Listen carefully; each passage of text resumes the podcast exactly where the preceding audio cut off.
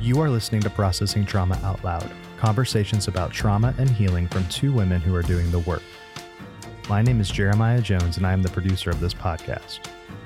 In today's episode, Kandace and Sher revisit elements of Sher's story from episode 6 to give our listeners a better understanding of what it means to be fragmented during trauma. You will also hear Kandace and Sher talk about what story work is and why sharing our stories matter.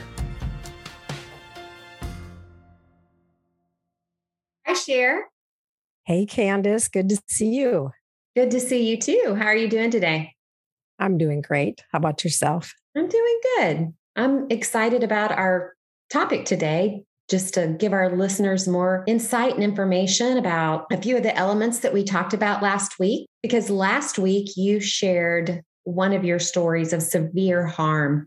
I'm kind of curious how you're feeling and doing after sharing that story publicly for the first time. Yes, thank you for asking. I have been processing out loud and in in quiet mm-hmm. um, giving a lot of care to my my body and my heart and my mind because putting it out into a public place is definitely very impacting for me as i said last week i haven't shared any of my stories publicly. And so yes it felt like a big step. I have found myself really going into my story even in some new ways. I i actually sketched a picture of the scene something i've never done before and put a visual to that scene that I think was helpful for me in, in a lot of ways. And so telling my story last week and even knowing that it was going public, I think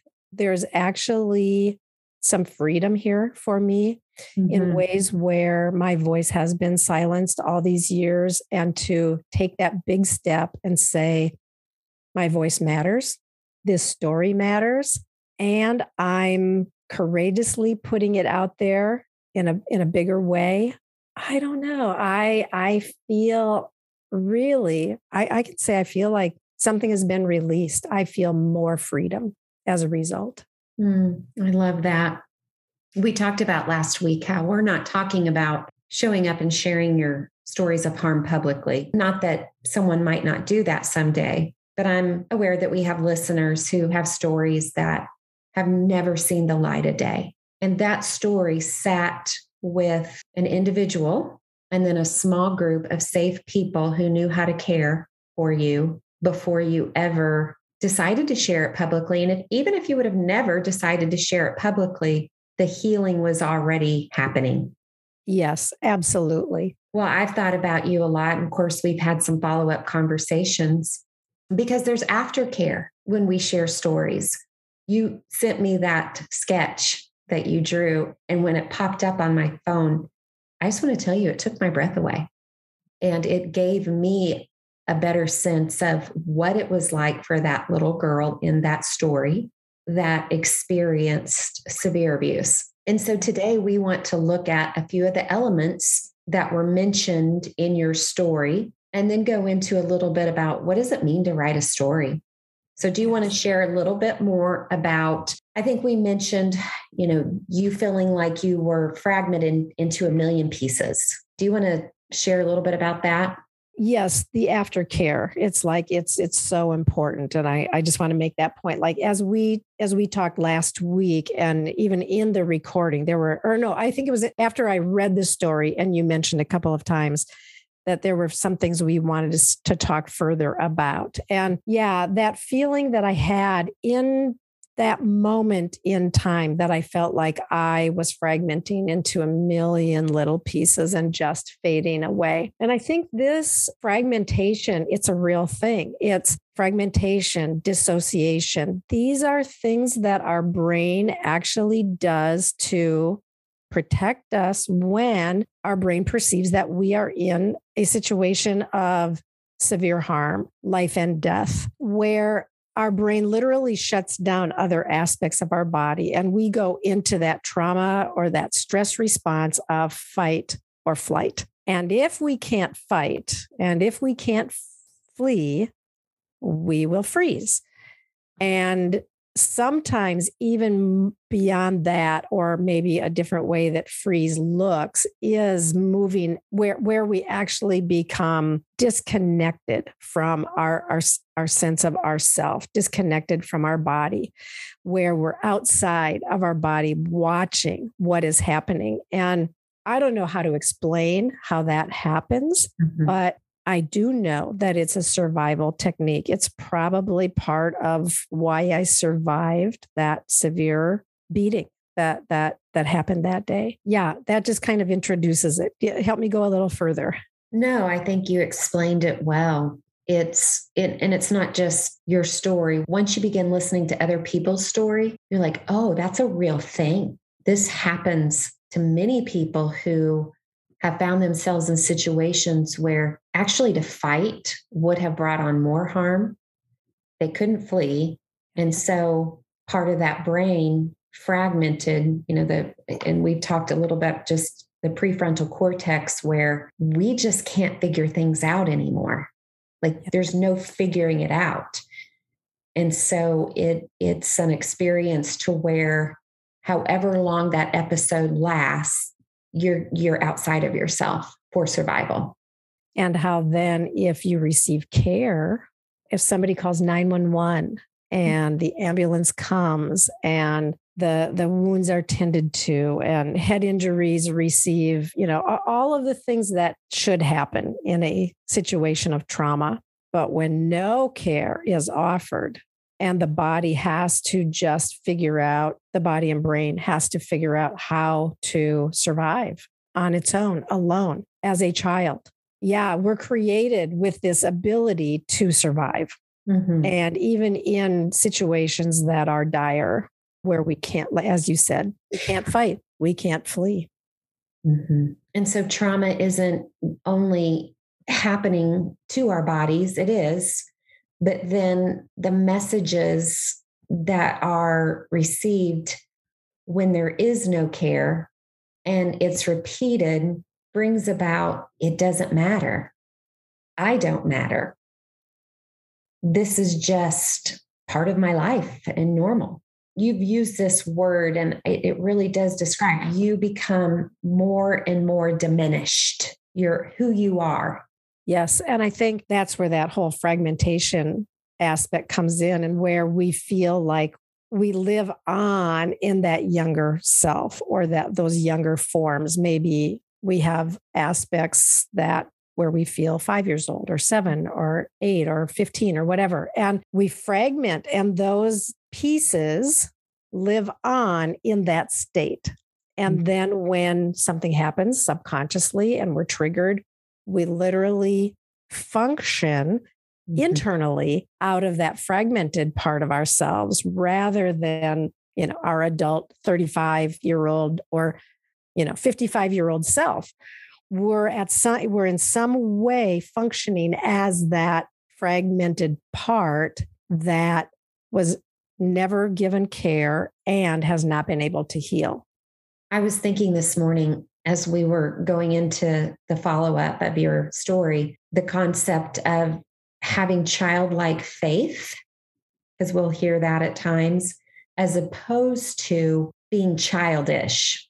And typically, when we've seen someone in an adult body be childish, we've judged and we've shamed and we've, like, why don't they just grow up?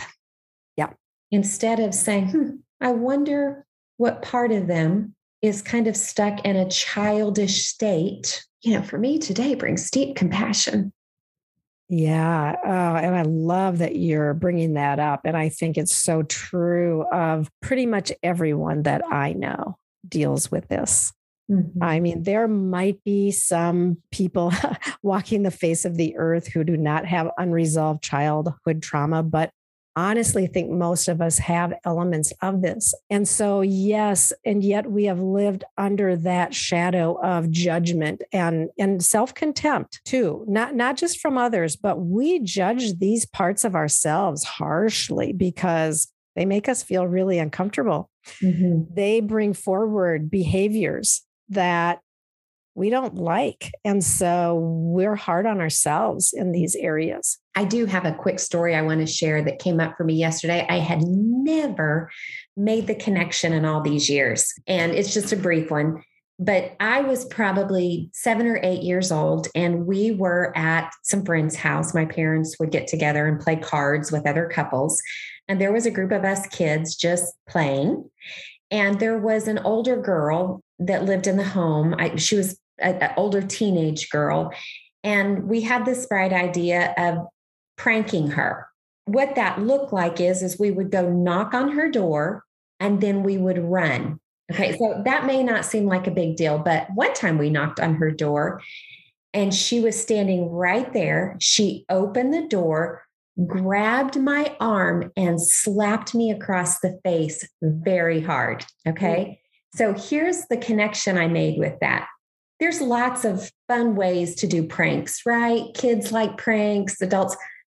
I ha- I have never gotten it. Like I'm like I feel stress when I think about pranks.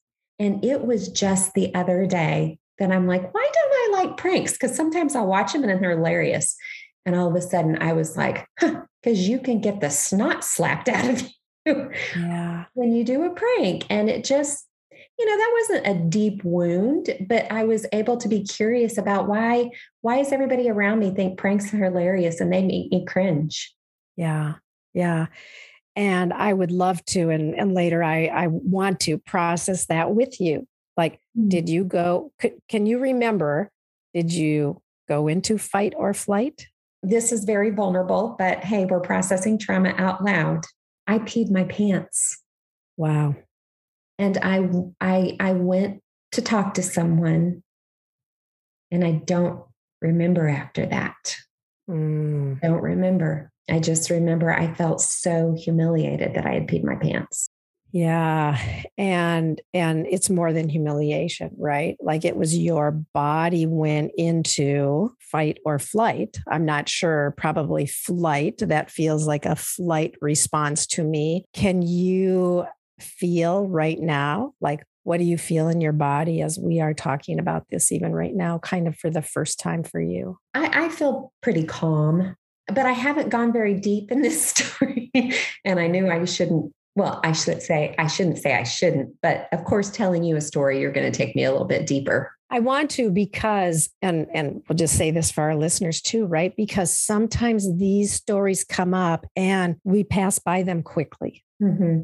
But that was a significant thing. Like here you are decades later asking yourself the question and getting curious, hmm, why don't I like pranks?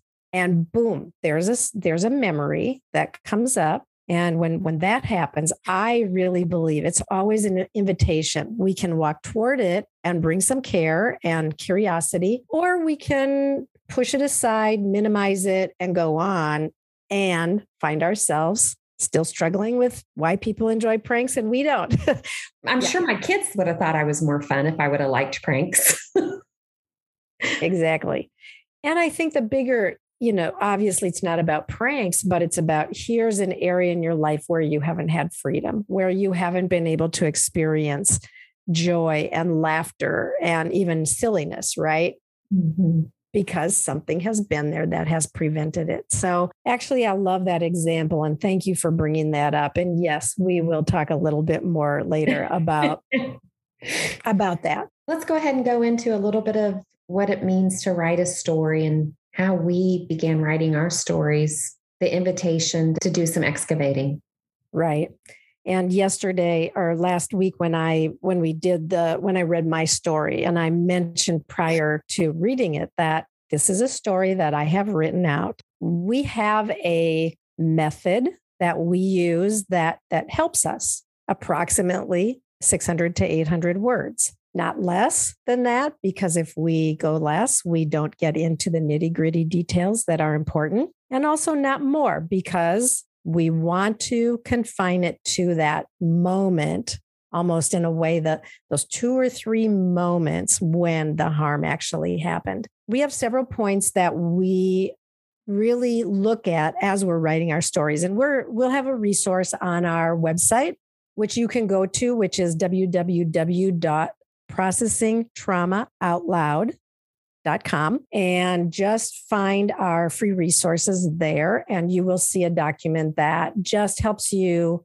really think about what to consider as you are writing a story of harm. And so yes we we want to start with usually a story of harm that we're writing. We're going to start with and and in my the story that i shared i actually even called it my very good very bad day. And that's kind of the kind of story that we're looking for. It's it's when we're experiencing a moment like you in the story even you just shared. You were having fun. You were being silly little kids. You were you know so we want to start in this place where we're experiencing peace of some kind or fun or we feel joy. And then something happens that just shatters that, where our brain and our body is caught off guard and has to go into a completely different space. So that's kind that's kind of the story that we're looking for. Any other thoughts on that? Yeah, I think that oftentimes we are in that place of experiencing peace, but it could also be a normal day. Right. And the the point of trauma is the nervous system gets activated at any point. Yep. And you've said this a few times there's no aftercare there's no there's no help there's no eyes and ears that can come in and you know bring comfort bring help in in real time i know when i wrote started writing my stories i liked the idea of how that invitation was made and this was helpful for me. Do you have even a few things that often pop up in your mind? Maybe not every day, maybe not every week, maybe not every month, just a couple times a year where you sense something and have elements of memory associated with that. You know, I had a, I knew I had a few of those stories that I'm like, okay, I don't have all the details, but I have this sense of this is a story that has just kind of kept coming back in my mind, even though I had never talked about it or shared. So that that was helpful for me that I didn't have to have because we don't in trauma, we don't have these full memories.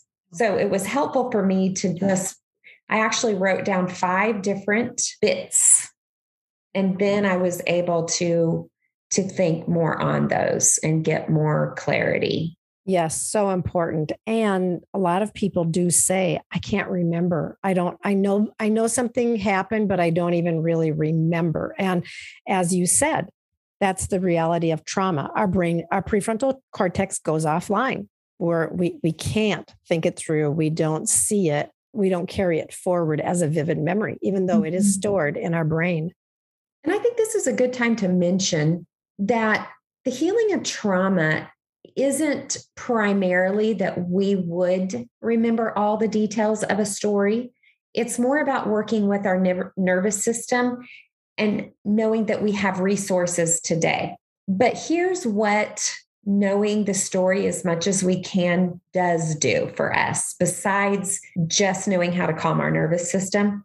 It opens up deep, deep compassion for ourselves and others, that there is a reason why our nervous systems are often dysregulated.